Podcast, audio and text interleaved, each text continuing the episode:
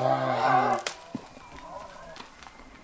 this is the Jay Scott Outdoors podcast on Western big game hunting and fishing, brought to you by Go Hunt dot com Insider. Research faster, hunt more. Go to GoHunt.com forward slash insider and join today. I'm your host, Jay Scott, and I live and breathe hunting and fishing, spending half the year in the field experiencing God's creation. I hope you'll enjoy hearing about our adventures.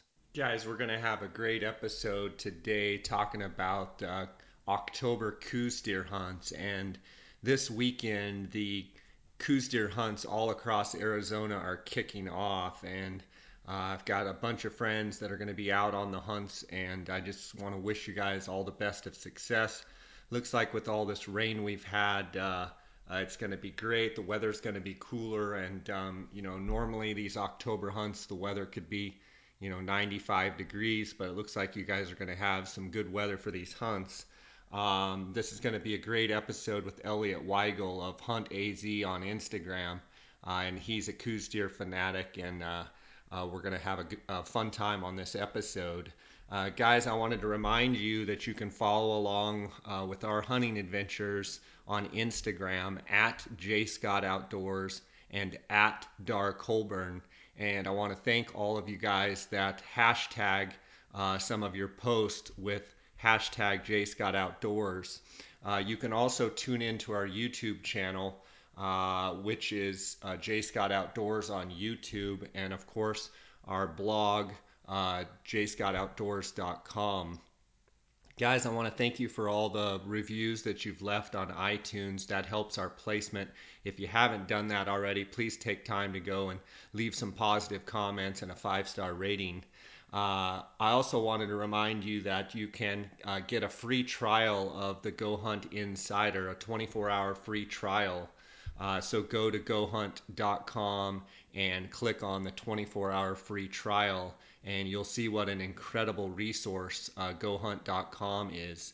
I want to thank Go Hunt dot com Insider for being the uh, title sponsor of this podcast. And uh, this month of October, they're giving away uh, two spots on a Coues deer hunt uh, in Sonora, Mexico with Dar Colburn and myself. Uh, a fifty-five hundred dollars value per person plus a one thousand dollars travel voucher. Uh, you can go and get all the details. All you have to do is be an insider member to be in the drawing. Uh, and you have to be in by, I believe, the end of October.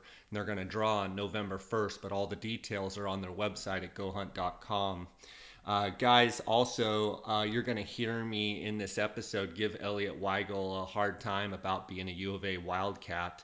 Uh, for those of you that know me, uh, you already know the story, but I started going to A S U football games when I was in kindergarten uh, with my grandfather, and I'm a dyed-in-the-wool uh, A S U football fan, and uh, so that rivalry is alive and well. Um, I will say that uh, when U of A is playing against other teams, uh, I do root for uh, them and hope that Arizona, love our state of Arizona, um, but uh, the big game is coming up on November twenty-first. As far as I'm concerned, that is the only game that matters all year. I don't care if A S U goes undefeated as long as we beat the U of A. Uh, but it's all in good fun and all in good spirits. I had a cousin, uh, Jimmy, uh, that went to U of A, and I've had a lot of friends that have gone there. Um, but I sure uh, cheer for the Sun Devils. Uh, U of A is uh, five and two. They're second in the South Division. Uh, they they face Washington State. It's their homecoming this weekend. Uh, A S U is uh, third in the South Division, and uh, they face Oregon uh, this week. So um, it's going to be some tough games, uh, but uh, the big game's coming up on November twenty-first, and uh, I want to hear from you guys out there. Um, I appreciate all the emails at jay scott outdoors at gmail dot com. Uh, I've gotten a lot of great questions and comments, and some of the, we're going to do some episodes answering a lot of these questions. Um, but feel free to email me. Let me know how your hunts are going, um, and uh, send me pictures of your successful hunts. And let's get right to this episode here with Elliot Weigel. Welcome to the Jay Scott Outdoors podcast. Today we have Elliot Weigel from Tucson, Arizona. Elliot informs me that he is a U of A Wildcat fan, so we've already rolled around in the dirt a little bit tonight. But uh, Elliot's good to have you. Elliot is the founder of Hunt A Z. That's Hunt underscore A Z on Instagram, and has a very popular page. Uh, I believe twenty-five or thirty thousand Instagram followers. And if you see, if you want to see animals that are shot and harvested and hunting photos from Arizona, go on Hunt underscore A Z. Elliot's got a great page. Elliot, how are you doing? I'm doing great, Jay. How are you doing? Oh, I'm doing just fine. You know, we just got off that uh, Arizona raffle sheep hunt, and um, I was gone thirty days for the elk hunt, and it's um, I love this time of year, but it's nice to be home for a few days and uh, get a little bit of a breather before I head back out for scouting and, and such. And um, Dar's uh, oldest boy has a, a strip deer tag that we're excited to go on. And, um, you know, as you as you probably feel, this is just an exciting time of year with a lot going on. Oh, absolutely. I, I couldn't agree with you more, Jay. Um, uh, the fall of the year, you kind of you get that chill in the air a little bit, and uh, it just reminds you, and it, and it smells of deer season and elk season and just the outdoor season. Absolutely. And Elliot, uh, you're an avid Coues deer hunter uh, like myself, and uh, today I want to talk about Coues deer hunting, specifically uh, early Coues, early season Coues deer hunting, and I want to talk a little bit about behavior and patterns and some hunt strategy, uh, talk some gear, people management, you know, during the hunt, and then maybe some tips you have for some uh, first-timers or or even people that are experienced Coues deer hunters. Um, I believe the first October uh, general Coues deer seasons are opening uh, up across the state uh, this Friday. Uh, we are recording this episode Tuesday evening, and so there's a bunch of uh, Jay Scott podcast listeners that are going to be out hitting the woods. I know Dar's got his youngest son, Paul. He's just turned ten, and they're going to be Uh, doing a backpack hunt uh, with the little guy, with Paul uh, and, and Parker, both boys, um, trying to get Paul his first Coues deer. Uh, I understand you're going to be hitting the Coues woods uh, this weekend as well. Uh, yes, that's true, Jay. Um, um, I have uh, my brother and my dad have tags, and um, it's uh, I was fortunate enough um, this season to be guiding in that unit Um, for the uh, youth hunt, and um, I think it uh, it's a great unit, and I think it's a great deer, uh, great year, excuse me, for um, uh, for deer this year. Um, um, we were able to uh, get two young ladies. Um, one of the young ladies uh, was their first buck. Um, the other young lady was a little more experienced, and this was her actually fourth fourth Coues deer, um, and. Um, Uh, these hunts, man, are, are just no no greater thrill for me to, to see that smile on a on a young lady or a young man's face uh, on a on a successful hunt. Um, Absolutely, and you know, um, I'm of the opinion that a Coues deer hunt is a great hunt to start the youth out on, because uh, you know, they get to hike, uh, they get to see the trials and tribulations of a hunt. It's not easy, but usually you can find deer, and And, you know, animal sightings are, are plentiful, and, you know, usually you see javelina, and uh, it just makes for a great experience. Yeah. And and I'm I'm a firm believer that if, if you're a Coues deer hunter, uh, most of the best hunters that I know are avid Coues deer hunters, and most of the best hunters I know uh, grew up Coues deer hunting and have learned uh, how to glass and how to spot and stalk and how to find deer. Um, they are small in stature, and they do have a tendency to hide well. And, you know, most good hunters are good glassers, and I think that's from learning and, and, and, and having the Coues deer train us to, to to spend many an hour with a lot of patience looking for those deer. Would you agree? Oh, absolutely, Jay. Um, um, I think that, you know, quality glass is very important, and um like you say, patience, um, patience, patience, patience. Um, it's so funny how many um, scenarios I've been on where um, we can hit a hill with uh, glass for several and several hours, um, and then you you might hike, uh, you know, fifty feet down the hill to get another angle on a different part of the area. And you look back and on that hill you just glassed for two hours and there's five Coues deer, five Coues bucks sitting there feeding in the open, you know? Um, yeah, absolutely. I mean, it, it, it is amazing how, uh, Dar and I like to cross glass and, um, uh, not to be, um, not to be misunderstood with cross dressing. Um, we like to, yeah. I th- I thought you'd laugh yeah. at that. Um, we like to cross glass, and what I mean by that is we like to have two different angles where we are both either A, looking into each other's country from a different angle, or even if it's just up on the same hill, we typically don't like to sit together. We like to move away where we have different perspective. And like you said, um, it's amazing how you could sit there on a hill for three or four hours and not find a particular buck or, or, or any deer for that matter. You change your angle by one hundred yards, and boom, all of a sudden you catch a glint of antler, and there's a Coues buck that's been basically bedded in the shade of a mesquite tree in the wide open, laying in the yellow grass, and he's been laying there, you know, for the last three the hours. You just didn't see yeah. him. Yeah. Yeah. Um, I want to talk to you about uh, behavior uh, that you witness on early season Coues deer hunts, and um, talk about what you see. I, w- I will start out by saying, one of the things that I like about the early season hunt, and particular the youth hunt that just passed, is that if you're able to go out and do some scouting and find a particular buck, most of the time, if you have, you know, three or four days on that junior's hunt, you can get in there and find that deer.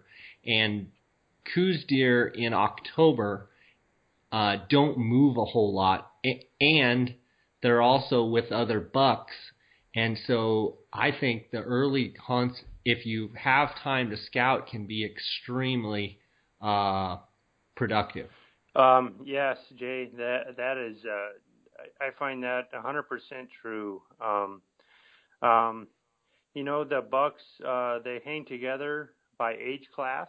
Um, um, for instance, if you glass, you know, if you glass a group of does, it's almost certain there is not a buck in there. Um, and it kind of makes for an easier, easier, um, uh, uh, way to just, uh, look over deer. You know, I mean, uh, you don't got to spend a whole lot of time on them, uh, when you do glass a group of does. Um, but when you do get into the bucks, yes, I totally agree. Um, um, they don't go, they don't move a whole lot. Um, it, it uh, the weather is, Um, extremely hot still in, in some units, not all units. Um, as you know, Coues deer are very, very um, widespread throughout the state. Um, you got uh, you got them from the Mexico border all the way up to uh, the Mogollon Rim, and um, it's uh, it's just uh, it's what I love about them. You know that you can hunt them in the in the um, ocotillos and the mesquites, and you can hunt them in the high oaks and even in the pine trees. Um, yeah. So absolutely, it's, they're amazing animal. Um, Elliot, if if if you had to to say your favorite country, and you mentioned that they live all the way from, you know, say two thousand feet or fifteen hundred feet of elevation, all the way up to, you know, eight thousand feet, uh, you know, top of Mount Lemmon, or or even up at the, you know, um, Flagstaff and some of those areas. Um, uh, what is your favorite uh area what is your fe- favorite vegetation type to hunt these deer? Um you know, Jay, I'd, I'd have to say that the um mid-desert would be my favorite, only because that's where I grew up, and um um I grew up uh hunting that that vegetation, and and it's um I don't know if I would say that uh uh I've kind of had a trained eye for that area, you know. um And are you talking like mesquite and ocotillo and a little bit lower, not quite into the oaks, kind of maybe a little fringe oaks, yes, but a lot of mesquite and a lot absolutely. Of ocotillo? Absolutely. Um, uh, Jay, you know, um, for all those listeners um, that are familiar with Arizona, um, uh, the, the unit I really did grow up in was uh, uh, thirty-five B. Um, it's down south, uh, the Patagonia Mountains. Uh, it's a little north, um, east of Nogales, the, the city of Nogales. And that's always just been kind of a, uh, just a family spot that I always hold dearly to my heart, um, just because the opportunities I've had and of looking at deer and just watching their um, incredible uh, behavior and just, you know, doing what Coues deer do, you know. Um, and I always thought that was really special.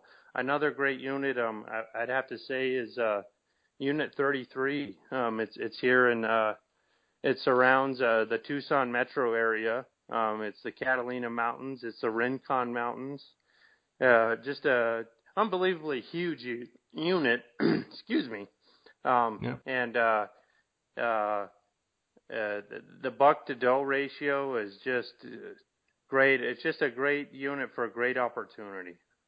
So. You know, one thing about Unit thirty-three that always surprises me is with as many tags as there are in there, it still produces great deer and, and great opportunity for that matter. Um, and, and the diversity of terrain in thirty-three, you know, all the way from the desert floor, all the way up to, you know, up, up in the pines, um, there's Coues deer all over every inch of that unit. And, um, it's certainly one of Arizona's top producers.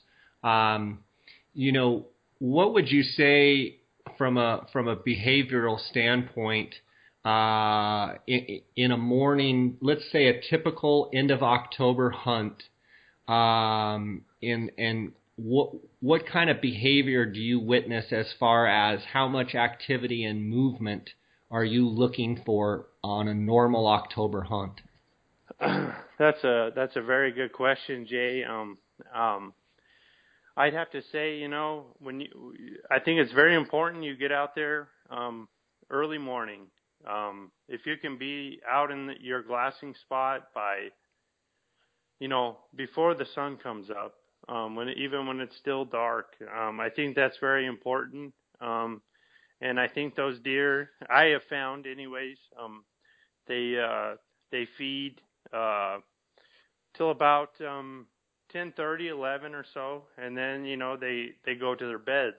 Um, there is that um, other hunt you can, if you have quality optics, you know, and you know where you where to look for, you can um, you can glass them. They change beds, I think, um, at least once or twice in the middle of the day. They get up, you know, they stretch. They're just they're not much different than us, you know. They got to stretch and um, just kind of get the blood flowing, and um, I, uh, that's a really good hunt too. Um, last year, or I mean, I'm sorry, last uh, youth season, we uh, um, we we got a, a great deer in that scenario. Um, we glassed him in his bed. We waited two hours. He stood up and stretched, and um, Jesse put a great shot on him um, at uh, four hundred seventy yards. So. Um, It's just one of those things where uh, my my my philosophy is um, is patience and persistence, um, the the double P's there. Um, I think that's very important. Um, don't get discouraged in the middle of the day. Just just stay at it, and um, and it's very productive when you do so. Absolutely, I couldn't agree with you more. Elliot, we're going to take a quick break here to hear from our sponsors, and we'll get right back here. Guys, there's some frequently asked questions of Go Hunt Insider, and one of them is, how is you, your unit information any different than the print magazines which offer something similar? The answer is, the Insider provides analysis and tools for every unit, every species, every hunt in each state that Go Hunt dot com covers. We don't rate top ten units. Our coverage is much more comprehensive than what currently exists. Plus, being one hundred percent online, Go Hunt dot com has the ability to make updates to our information much faster. The print magazines only update their information once a year.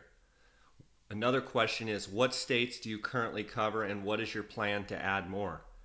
Go Hunt dot com Insider currently offers Arizona, Colorado, Nevada, New Mexico, Utah, Idaho, Wyoming, and Montana.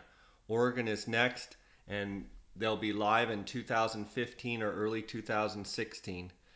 After that, they'll turn their focus to Washington. Since, since we offer analysis and tools for every state, season, and species, when Go Hunt dot com adds a state, it requires a ton of time and resources from the team.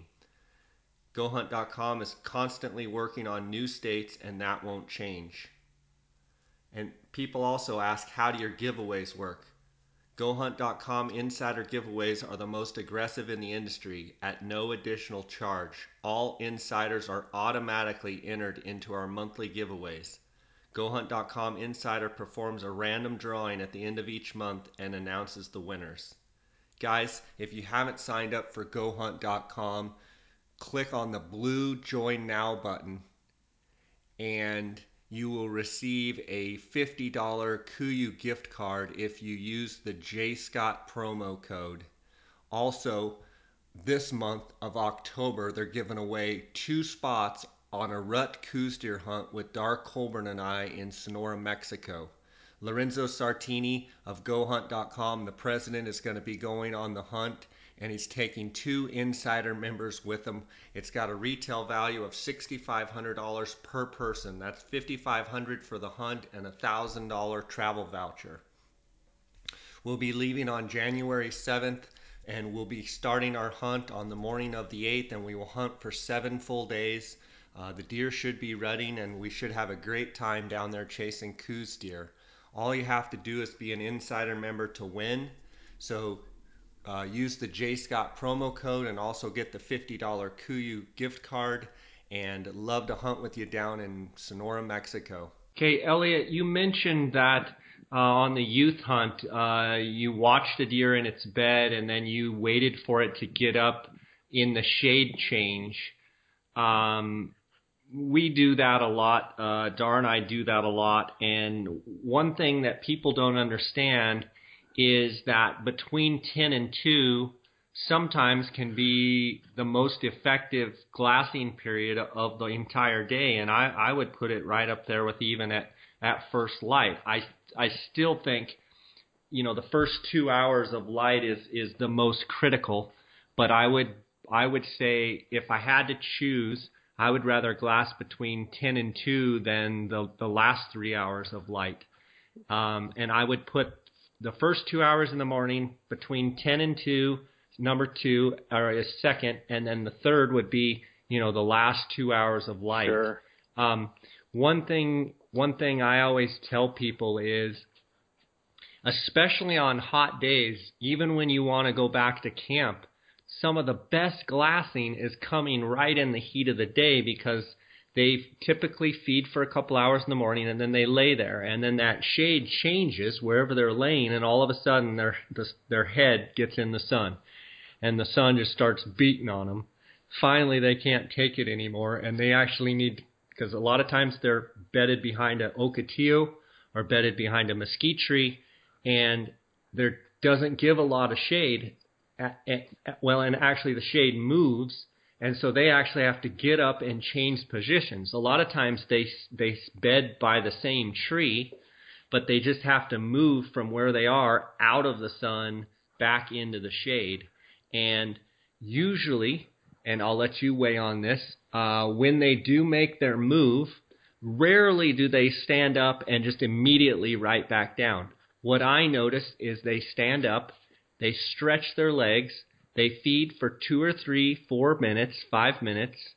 They kind of move around just a little bit. They stand there like they're almost stretching, and then they go back down in a bedded position. And it's it's almost like clockwork. As soon as you start seeing deer do that, in my opinion, you need to be scanning heavily across the hillsides, because I don't know what it is about bucks, but it seems like they all stand up within about twenty to thirty minutes of each other. So if you start catching them, really be looking for, and you, you know, you could sp- spend, you could, you could see fifteen bucks on one hillside that you never even saw. Oh, absolutely. Yeah, absolutely. Jay, I agree with you a hundred percent. Um, um, uh, those, those deer, uh, they're, uh, Uh, I have to say, um, so many of my successful hunts on Coues bucks, um, the shot time has been during that period that you talk about, when that shade changes, and um, they have to, they stand up and stretch, and they relocate just to stay in the position to stay cool, you know, in the shade or in a mesquite tree or or even in a juniper tree. And and uh, so yes, I yes I do agree with that, Jay. It's it's the it's the most magical. It's it's a very important um, time of the day for the hunt uh, that you do not want to overlook. Yeah, and I think it's even more important hunting coos than, say, hunting elk or hunting mule deer or, or sheep or other animals where, um, you know, it's just something about them that they they absolutely will move around and follow that shade. Yeah. Um, uh, as far as bucks, you're talking about if, if you if you are on your knob and you're up there before light and, and say you didn't have a lot of time to do scouting and you're up there opening morning, and you're glassing just doe and fawn and doe and fawn and doe and fawn after another, I would recommend that you'd probably need to move either on the other side of the mountain or hike across the canyon because you're kind of in the doe, you know, the doe zone or the nursery. What do you think? Sure, absolutely sure on that. Um, uh, typically, you know, um, my experience on this um, recent youth hunt, um, we spend an hour in one area uh, when glassing light is available. Um, and if, uh, well, exactly what you're saying, actually, we, we've ran into areas where you just see nothing but doe and fawn. Uh, what we do is we, we move down the ridge line.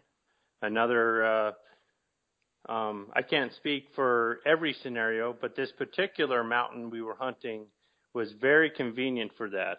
Um, we could move um, another quarter mile down uh, uh, down the trail, and um, we could put glass on uh, a, a different portion of the ridge. And I think uh, you are correct, Jay. Um, um, covering country is very important um, this time of the year. Um, the bucks obviously aren't with the does, um, and uh, like you say, it's you you, you run into nurseries, um, just does and fawns wherever everywhere you look. And um, that was our experience with this youth hunt. We we had we looked at probably forty does and small bucks, you know, little forkhorns, never hanging together, but just as we moved along, we, we, we covered a lot of country and looked at a lot of deer. And uh, the law of averages came in where um, we finally did find uh, a buck worthy of uh, Jesse's tag, you know. Um, so, yeah, I do think that it is very important.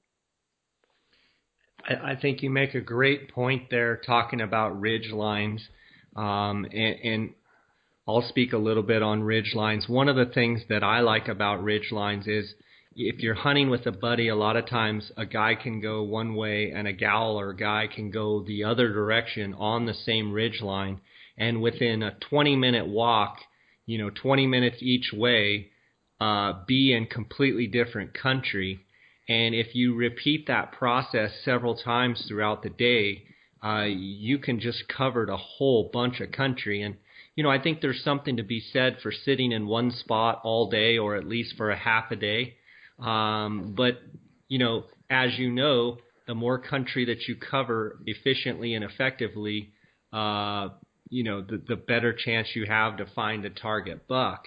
Um, the other thing I like are cone knobs where you hike up to a peak where you can be there at first light, and I'm totally with you at I love walking in with the headlamp, and I love getting all my my glassing pad or my seat, my tripod, everything set up, my gun, you know, everything ready to go. Sure. And, you know, kind of be settled down, cooling off and, and letting everything settle down, and then glassing from a cone knob where I can see three hundred sixty degrees. And one of the things I like about being able to glass three hundred sixty degrees is at any given time, you can just turn one hundred eighty degrees and glass either into the sun or into the shade, depending on which direction you're looking. So if you're not seeing any deer out on the open hillsides, all you do is flip around, and all of a sudden you're looking on the thick, you know, the thick slopes, and you've just changed uh, your strategy and your tactic. And um, So I want to encourage you guys out there listening to get there early and cover country. And there's a time when you need to just sit and stick it out. And then there's a time when you know in your heart you need to move. And I think knowing when when you need to make a change is important, because I think you can waste a lot of time in an area where there's a lot of does and you're not seeing a lot of bucks, and you can end up wasting a bunch of time on your hunt. Oh, yeah. I uh, couldn't agree more, Jay. Um, and that is a fine line. Um, like you say, it is a fine line. Um, recognizing that time to change spots. And I always thought that was somewhat of a uh, a fun or fun thing about Coues deer hunting, you know. Um, it's the anticipation. It's the uh, it's something about, you know, making that decision, and sometimes it doesn't come easily.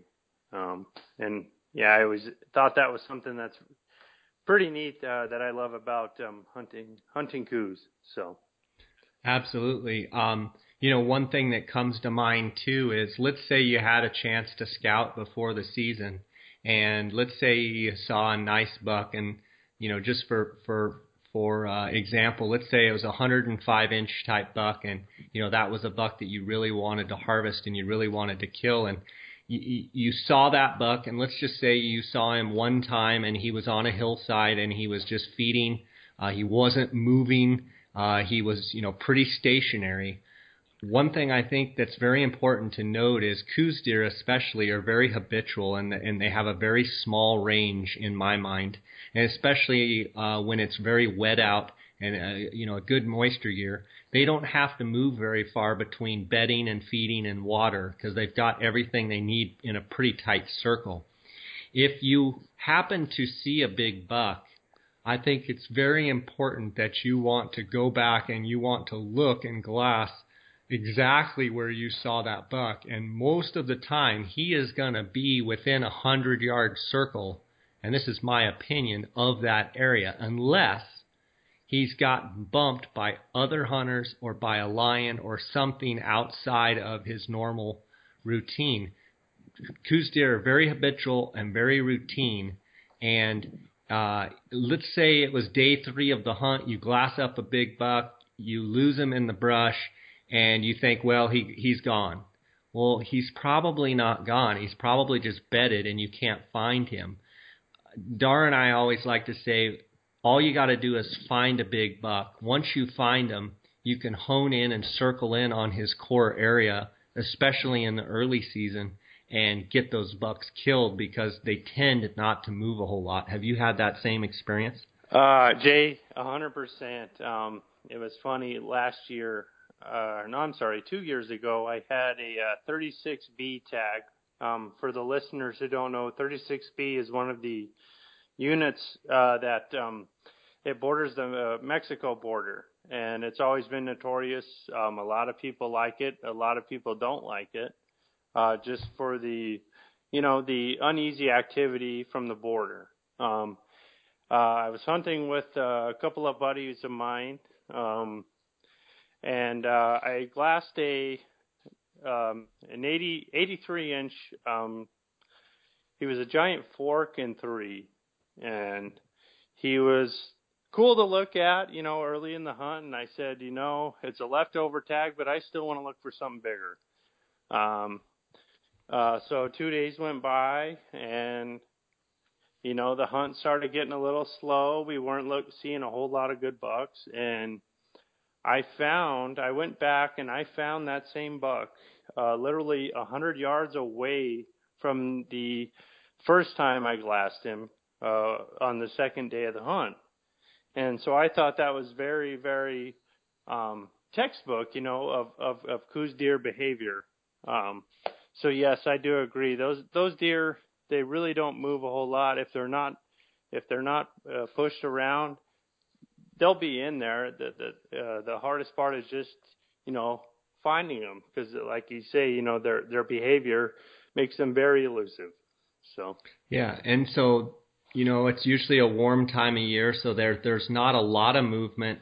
They they get pretty nocturnal, But but one of the things I like about early season as well, like I said earlier, is most of the time the bucks are in groups of, you know, three, four, five, six, seven bucks in one group. And so keep in mind that if you're glassing, and and I like to uh, glass on the north, northeast slopes, typically like to look in the areas that pretty much have shade, uh, you know, most of the day. And early season, that's where that's where I tend to find the most bucks.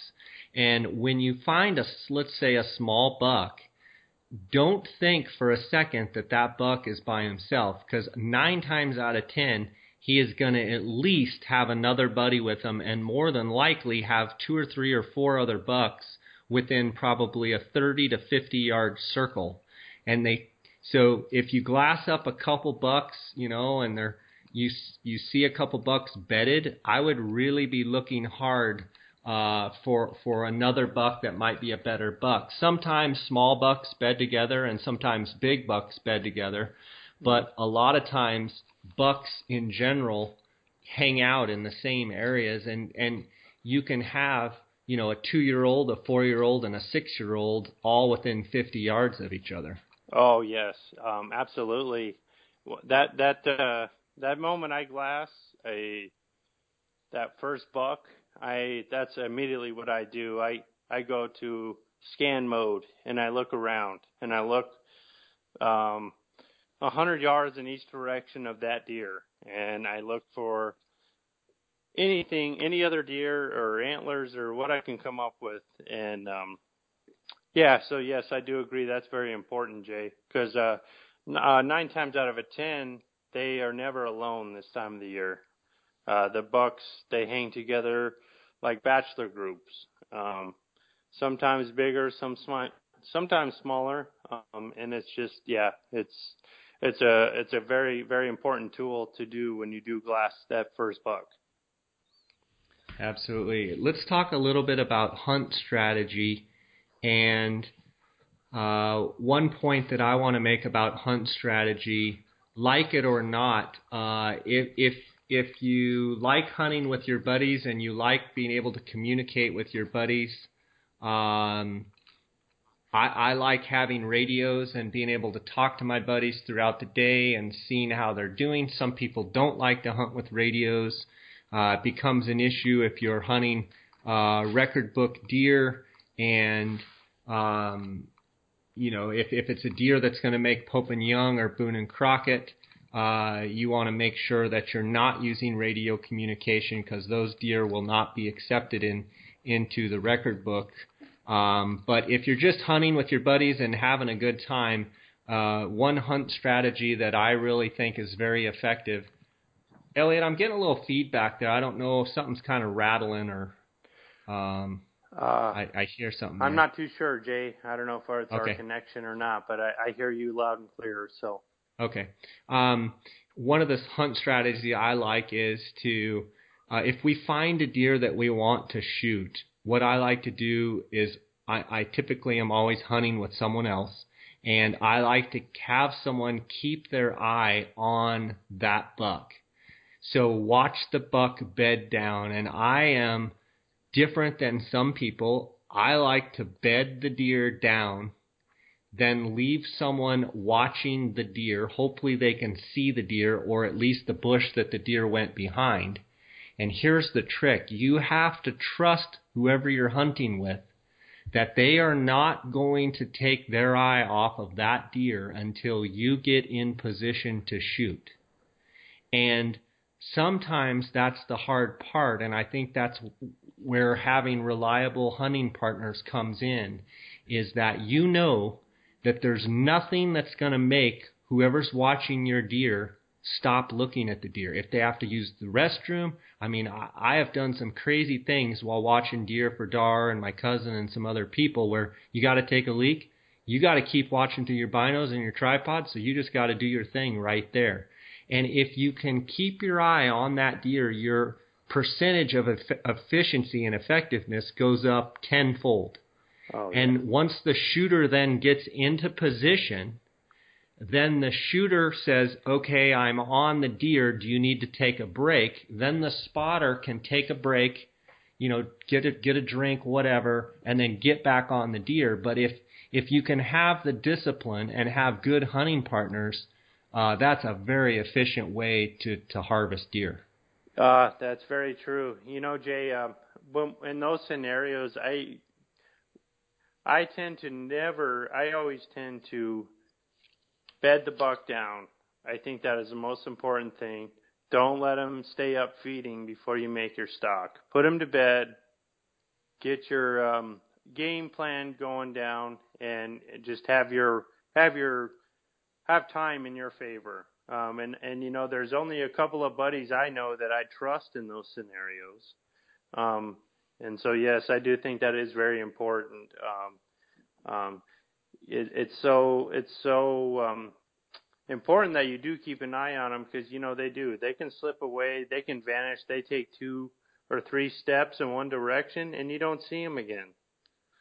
Um, so, yes, yeah, keeping quality optics on that deer um, is is very, very important, um, and it's key, actually.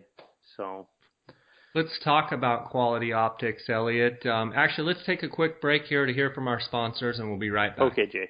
Guys, it's the month of October, and as you know, the month of October is the Breast Cancer Awareness Month, and Deadeye Outfitters dot com is doing their annual Breast Cancer Awareness t-shirt design again.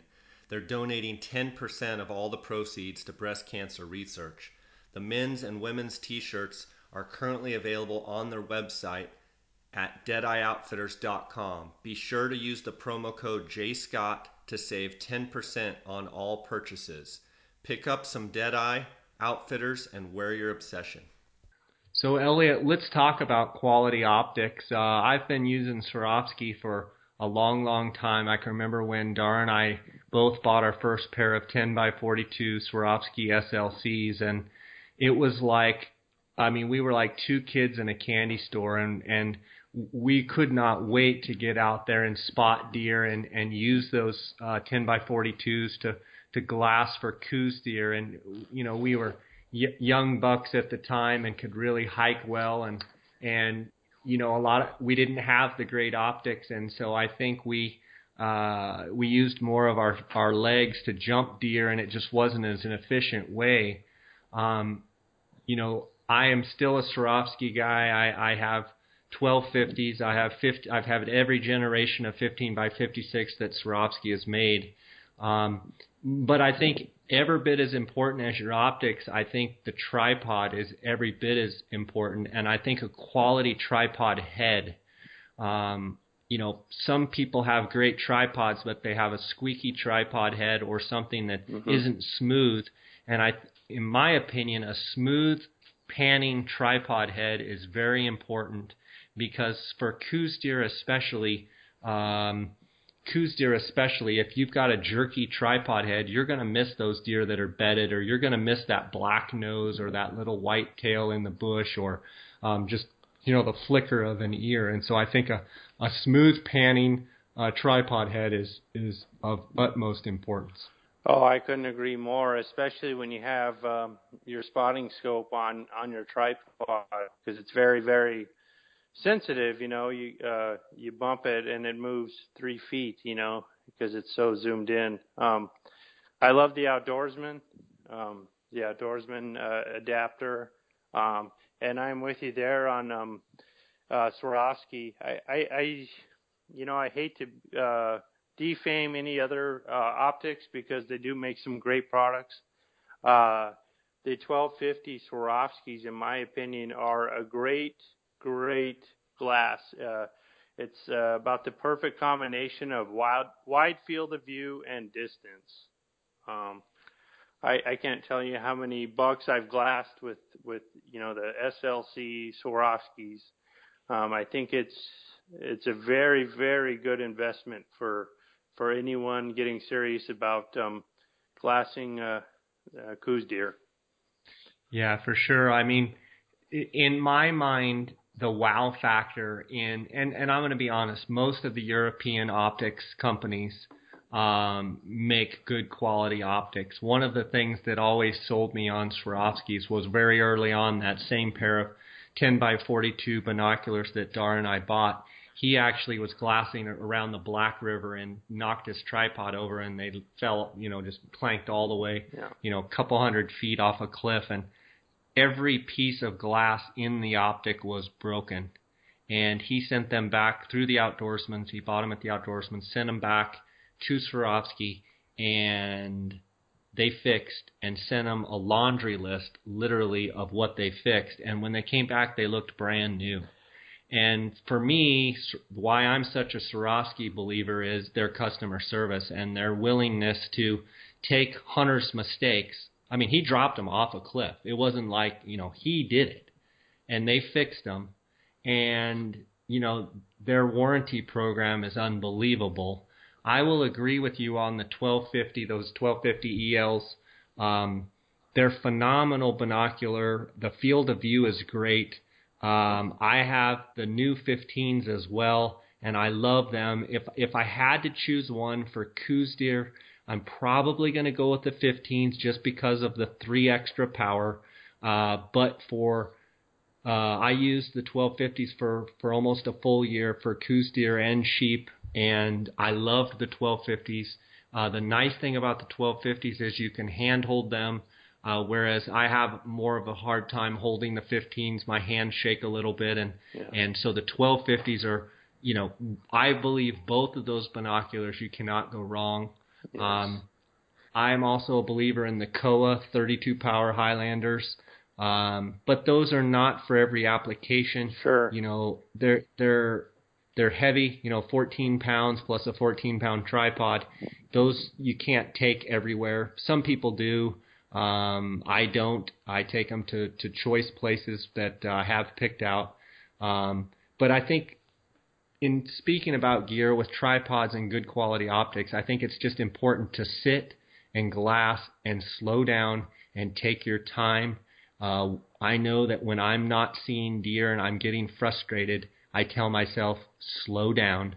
And half the time, within two minutes of slowing down, boom, I pick up a deer. And the optics are so good in my mind that you do so much quick scanning because the such quality optics that you kind of get in a routine of going too fast. Right. And a lot of times I have to slow myself sure. down.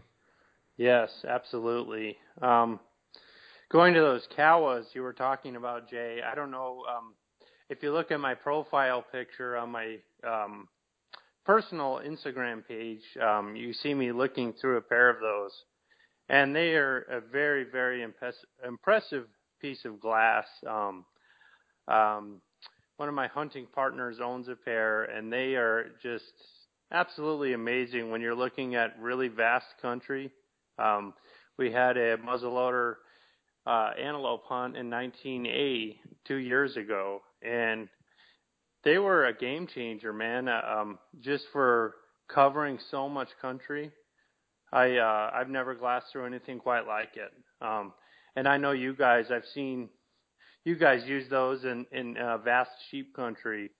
Um, so yeah, I I do really think highly of that uh, that uh, piece of glass.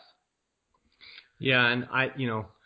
Coues deer are small enough that if you've got the thirty-two power and you can be looking at a greater distance, I just think your chances of finding deer go up. Um, they're not for every application, but certainly if you have a good vantage point, we use them a lot in Mexico where there's a lot of roads on these ranches where we can drive and, and then hike up, say, you know, one fifty, two hundred yards and have a big vantage. Um, and, and they're great for that. I want to talk a little bit about on these early season Coues hunts. Um, uh, one thing I will add with gear is trekking poles, um, good hiking boots that are comfortable that you already have worn in. And um, I've been using here lately um, the new uh, Spot Generation Three, um, uh, you know, Spot uh, that's made by Global Star, and it's it's. I used it on this last sheep hunt where I could send my wife a text, click the OK button, and that basically gave her a G P S uh, reading of my exact coordinate on a Google map. So she saw exactly where I was, and it said, you know, you can pr- customize, um, you know, what you want to what you want to send. And it's basically everything's great, having a great day, you know, love you. Yeah. And I think, you know, uh, it's it's a relatively cheap thing to have to give uh, your loved ones at home a good sense that everything's going great on your hunt. And um, quite honestly, there's an S O S button that if you were in in, in some serious um, emergency situation, you could hit that and, and you could be rescued. So um, those are some gear tips, uh, you know, gear things that I think are important for Coues. Is there anything that I that you feel I left out there? Um, you know, Jay, uh, going back to those trekking sticks, um, I just invested uh, in a pair, and I think that they're absolutely handy when it comes to um, uh, downhill. You know, um, yes. everyone thinks yes. uphill is, is the strenuous part. My struggle is downhill.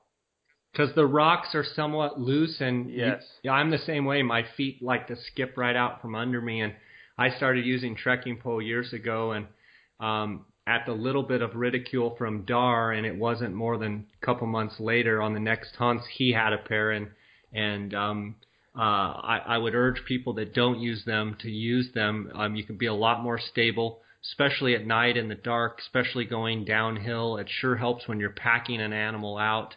And uh, it really saves your knees. You know, when I was young in my twenties, I didn't think much about it. I could go uphill, downhill, same speed. It didn't matter. Uh, yeah. The older I get, you know, the wear and tear on your body, uh, trekking poles are huge yeah. um, for sure. Um, Elliot, uh, um, it's been a great talk. Um, we could talk for hours on Coues deer. I wanted to give you a chance to Uh, give a few tips if you have any additional tips for uh, those hunters about to hit the woods on these early season Coues hunts.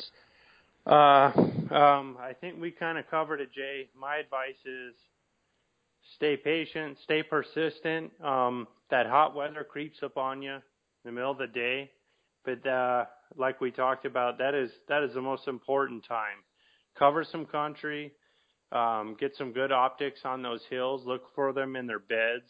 Um, and, um, yeah, wait for them to stand up. Just stay with it, you know.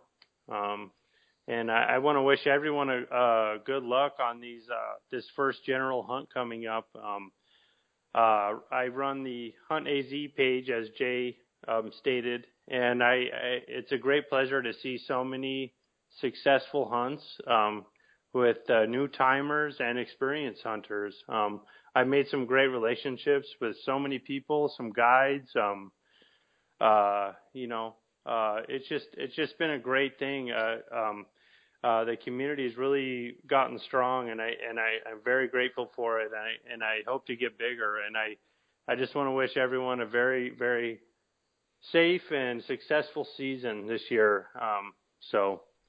Absolutely, Elliot. And, and I might add that uh, if you haven't gone on the Hunt A Z, that's Hunt underscore A Z uh, Instagram page, you need to also tag your photos um, on these upcoming Coues deer hunts. I've been appreciating uh, people uh, hashtagging Jay Scott Outdoors, uh, but uh, one of my favorite hashtags is Hunt underscore A Z or hashtag Hunt underscore A Z. And uh, check out Elliot's page and, and uh, uh, use his hashtag so we can see all these Arizona bucks on these early season hunts. And um, Elliot, I, I also understand you run a freight uh, with your dad, a flatbed trucking uh, freight business uh, in Tucson. Tell me a little bit about that. Uh, if any of our listeners out there uh, need anything uh, hauled around, tell me tell me how they can find you and the name of the company and such. Uh, uh, yes, Jay. Um Uh, we have a, uh, my dad and my uncle run a uh, freight business. We have five flatbed uh, trucks. Uh, we haul general freight, freight excuse me. Um, uh, wherever uh, you need something hauled, we can be there. Um, um, uh, we have. What's uh, the, how do they reach you, Elliot? Uh, we don't. We do not have website at this point. Um, that is in the works, but uh, we have a local phone number. Um, we can, uh, I don't know, Jay, if you want to yeah, list it. that. It's five two zero, two four one, seven five seven eight. Uh, we haul in the western states of, of, of um, uh, the United States. Uh, we try to stay west, but we can go anywhere. We're licensed in all fifty states. Um, you need uh, some freight hauled, some equipment, some a vehicle, whatever uh, whatever your needs are. Uh, give us a call. What's the name of the company? Uh, company is Pistolero L L C. And it's based out of Tucson? Yes, we're out of Tucson, Jay.